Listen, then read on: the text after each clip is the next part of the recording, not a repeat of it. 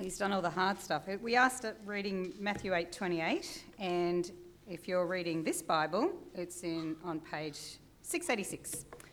I won't be reading from that because that writing's way too small. So, if you have the other Bible, I'm sorry I didn't look that one up. 706.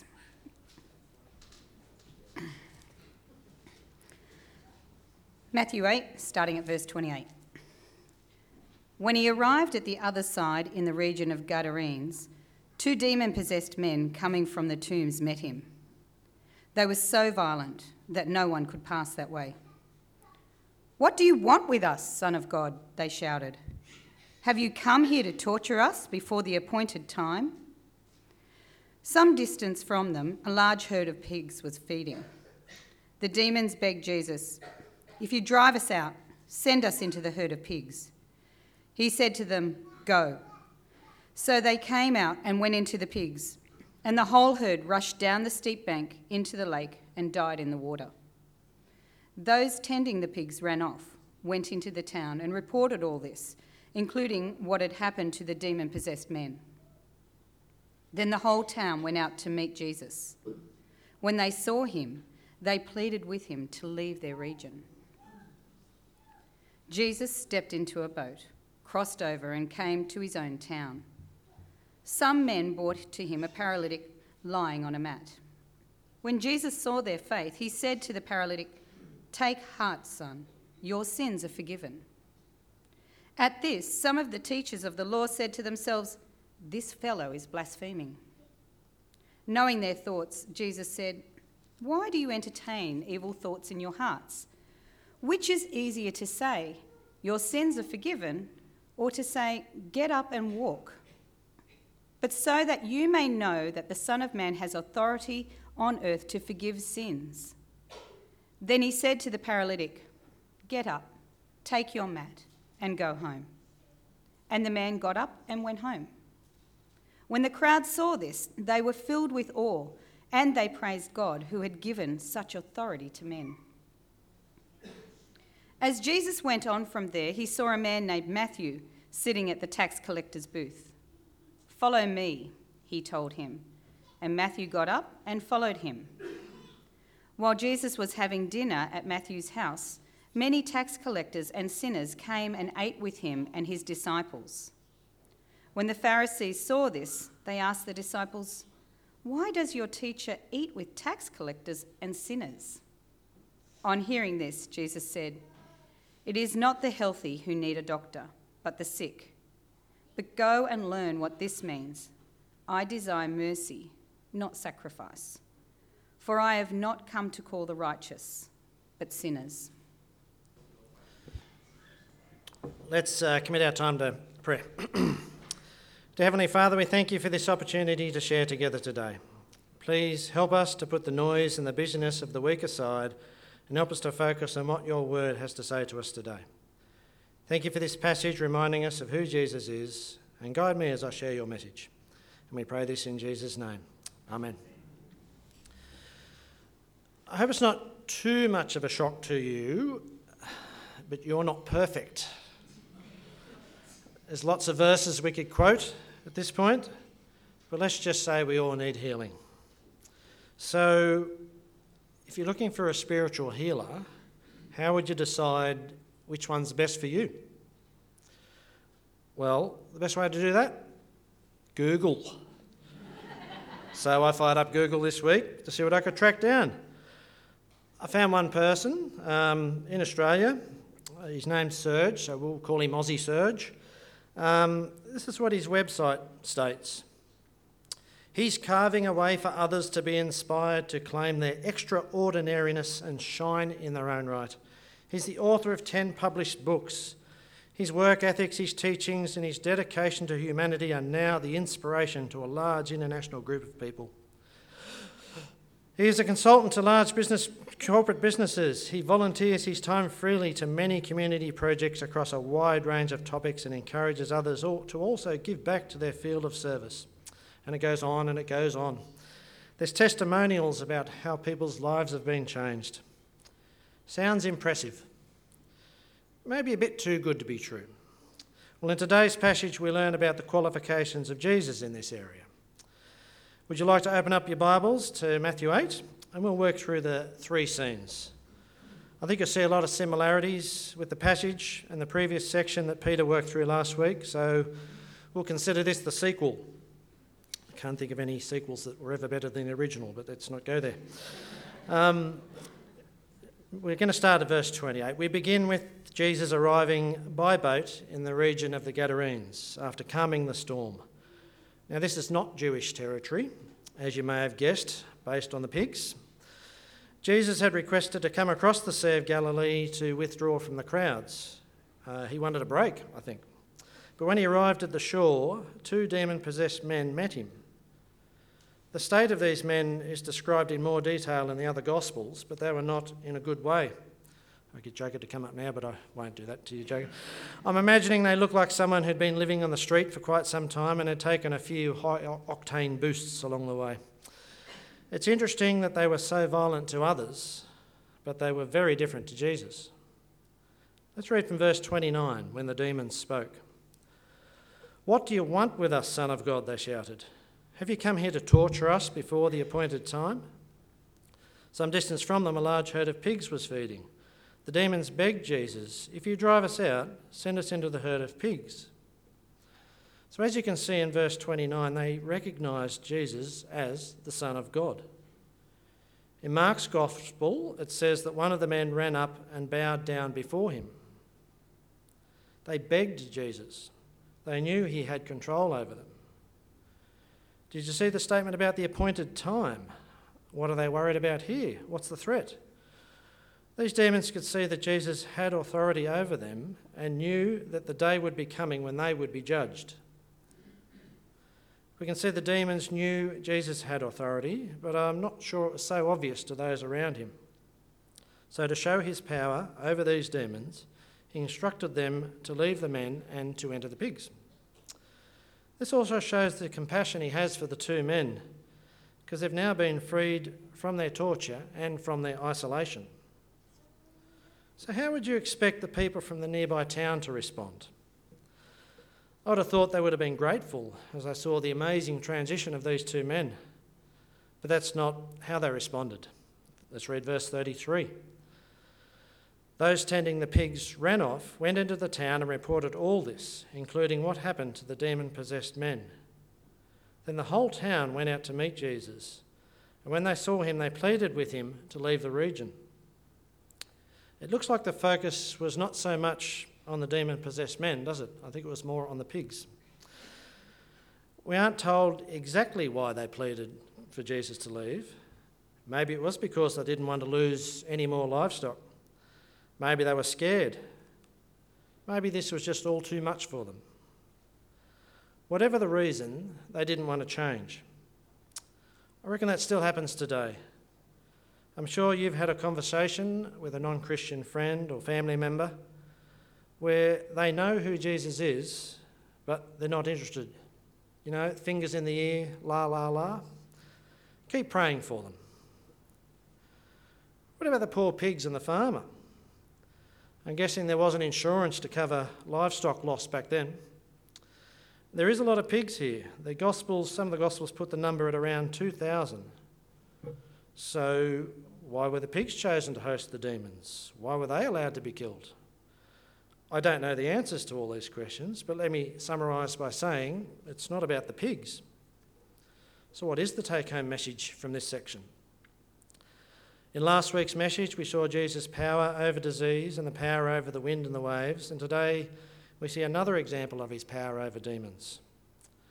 It's a comfort to know that not only does Jesus have authority to judge, but he also has victory over evil. God's word reminds us that there is evil in this universe and that God will bring justice. There is comfort in knowing that evil will not prevail. We get a taste of this in this passage. How about you? Do you get anxious or worried when you see evil happening around you? Do you get frightened by what's going on? This passage reminds us that Jesus has control over the evil in our universe. We should also remember that we are valuable to God and He knows what is best for us. The victory of Jesus in this passage is a taste of what we see on, his cro- on the cross and his resurrection. Let's move on to the next section at the start of chapter 9. Jesus has made it back to his own town of Capernaum, and a paralysed man was brought to him. Now, in biblical times, there was quite a stigma with being in this condition. It was a common belief that all disease and afflictions were the direct result of sin. For example, in John chapter 9, the disciples asked Jesus, Whose sin caused this man to be blind? Was it his or his parents? So we can see why this paralysed man was determined to see Jesus at any cost. Mark's gospel goes into more detail around this scene and how the man got access to Jesus. Can you imagine being in a, a crowded house, standing room only, and hearing scratching above you on the roof? Then getting fragments of clay and tile and straw falling down on top of you, and then seeing four men stick their head over th- through the hole looking down on you. Then they start lowering somebody down on a mat. Let's read verse 2 to see what happens. Some men brought to him a paralytic lying on a mat. When Jesus saw their faith, he said to the paralytic, Take heart, son, your sins are forgiven. Jesus sees their faith and he forgives. Yet he's still paralysed. I wonder if that's what they were expecting. All five men here were desperate for this man to be healed and to be able to walk. Must be scratching their heads at this point. Of course, they wanted his legs to be healed, but there was something more important. What was this man's greatest need? What is our greatest need? It is to be healed spiritually. Did this man have sin in his life? Absolutely. Did he need forgiveness? Absolutely. Did he need to be physically healed? Well, it would have made life a lot easier. At the men's breakfast yesterday, David shared about his experiences as, a doctor in the emergency ward. David sees a lot of suffering and he shared about his journey of reconciling this suffering with God's grace. David made a very interesting observation. We spend a lot of time asking the why me questions when we suffer. Maybe we should spend more time focusing on the gifts and the blessings we receive, we receive from God throughout our whole life. I recently read about a woman who had an accident resulting in a long hospital stay, and during that time she was ministered to and recognised her need for a saviour. I doubt the man in this passage would have recognised he needed forgiveness if he wasn't paralysed. So let's have a look at the reaction of the Pharisees to Jesus' statement. Let's read from verse 3. At this, some of the teachers of the law said to themselves, This fellow is blaspheming. So, based on their logic, they're absolutely correct. Let's think it through from their point of view. Man cannot forgive sins, forgiveness can only come from God. And seeing these leaders believe that Jesus was nothing more than a man, there's only one conclusion blasphemy. So, how does Jesus address this? Let's read from verse 4. Knowing their thoughts, Jesus said, Why do you entertain evil thoughts in your hearts? Which is easier, to say your sins are forgiven, or to say, Get up and walk? But so that you may know that the Son of Man has authority on earth to forgive sins, then he said to the paralytic, Get up, take your mat, and go home. And the man got up and went home. Don't you love the simplicity? Get up, go home. He got up, he went home. The first thing we see that Jesus knew their thoughts. I'm guessing there was some pretty negative body language in the room as well angry faces, folded arms. But he throws a question at him What is easier, to forgive sins or to heal a paralysed man? Jesus is saying to these leaders, as you say, if only God can forgive sins, that must be the harder thing to do. It may have been argued by these leaders that anyone can say your sins are forgiven, but how can we tell that they are? So Jesus says to them, To prove to you who I am, let me do the lesser thing. Let me tell this man to get up and walk. And he did. Now, I'm sure the man was overjoyed at this place and at this point, and I'm sure the four friends were too. Hopefully, they didn't jump too much on the roof. So, what's the key point of this section? We've seen Jesus' authority over demons, and now we see that he has the authority to forgive. As our kids' song says, only God can do that. This is the Son of God who provides forgiveness to those who recognise their need of a Saviour. It's hard for us to understand how God came in the flesh to live amongst us, and I'm going to leave that detailed study and analysis to somebody far more qualified than me. But what we see here today is that Jesus is God. Jesus has authority to forgive sins. Imagine you had to go to the courthouse round the corner and stand in front of a judge knowing that you were guilty. How would you feel? Imagine if you had to stand face to face in front of a holy God and share your whole life in front of Him. How would you feel? We need forgiveness. So, what's important to you? How would you like that long term health issue sorted? How would you like that injury removed? How would you like more hair? I could go on. What about being forgiven and standing in God's grace? What about having the eternal hope of one day meeting our Saviour face to face? That's far more valuable than being able to walk. So far, we've seen Jesus' power over demons and his authority to forgive sins. Pretty good qualifications, you would say, so far. So now let's move into the next section and see who he wants to save and heal. Let's start at verse 9. As Jesus went from there, he saw a man named Matthew sitting at the tax collector's booth. Follow me, he told him, and Matthew got up and followed him. While Jesus was having dinner at Matthew's house, many tax collectors and sinners came and ate with him and his disciples. When the Pharisees saw this, they asked his disciples, Why does your teacher eat with tax collectors and sinners? On hearing this, Jesus said, It is not the healthy who need a doctor, but the sick.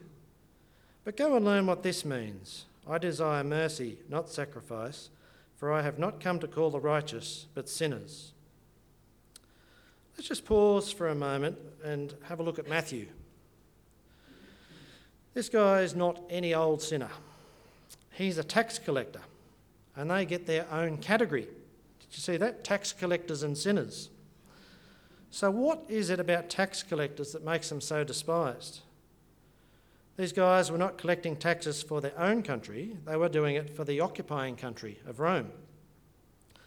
So, where is Matthew's loyalty? Rome. Each tax collector bought a franchise that allowed them to charge taxes in their own area. Do you know franchises have been around that long? I wonder if there was a Jim's tax collecting somewhere nearby. They were required to collect a certain amount of taxes, and anything they collected beyond that went straight into their pockets. Because they were working for the Romans, there wasn't much the locals could do about it. Extortion is a word that comes to mind. Tax collectors became very rich, and they were despised by the people of the land. So it's interesting that this is the person that Jesus approaches the most despised, the worst of all sinners. And Jesus says to Matthew, Follow me. And that's exactly what Matthew does. Matthew had a lot to lose, financially speaking. Think about all, that, all those taxes going into his pockets. He'd been building up significant riches. But he has now come face to face with his Saviour, and the old life was gone. He's found a much greater treasure. This is a radical change. Jesus' forgiveness extends to the outcasts of society. It is available to all who seek him. Now, what would you do next if you're in Matthew's shoes? Well, food. Matthew invites Jesus and his disciples to dinner.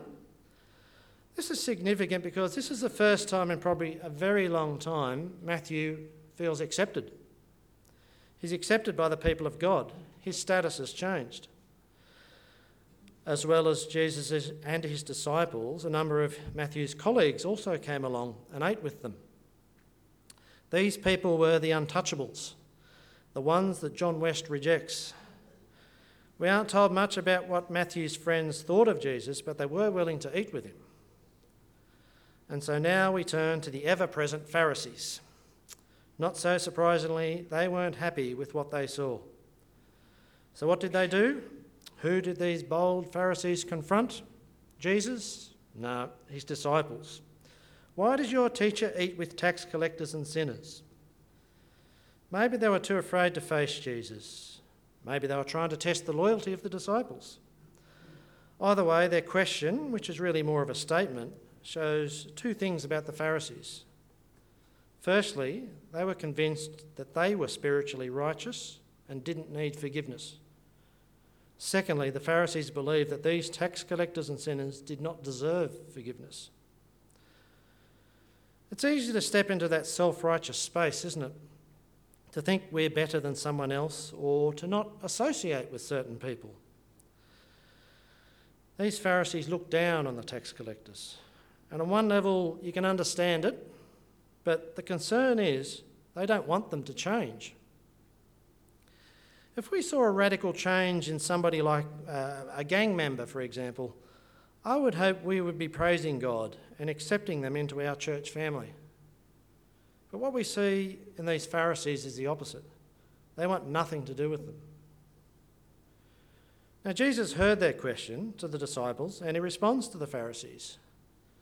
Firstly, he said, It's not the healthy who need a doctor, but the sick. What he's saying to them is the sick need to be healed, sinners need to be forgiven and restored. If you guys are spiritually righteous, you don't need my help. But there are people here who know and confess that they are spiritually sick, and I am here to forgive and heal them. Then Jesus tells the Pharisees to go and learn a passage that they would be familiar with. Don't think they would have appreciated that. He quotes from Hosea chapter 6, verse 6, which says, For I desire mercy, not sacrifice, an acknowledgement of God rather than burnt offerings. We're called to show mercy and forgiveness rather than to judge and condemn. Whilst he may be addressing this at the Pharisees, it is just as important for us today to be reminded of this. So, what about us? Do you get a bit self righteous?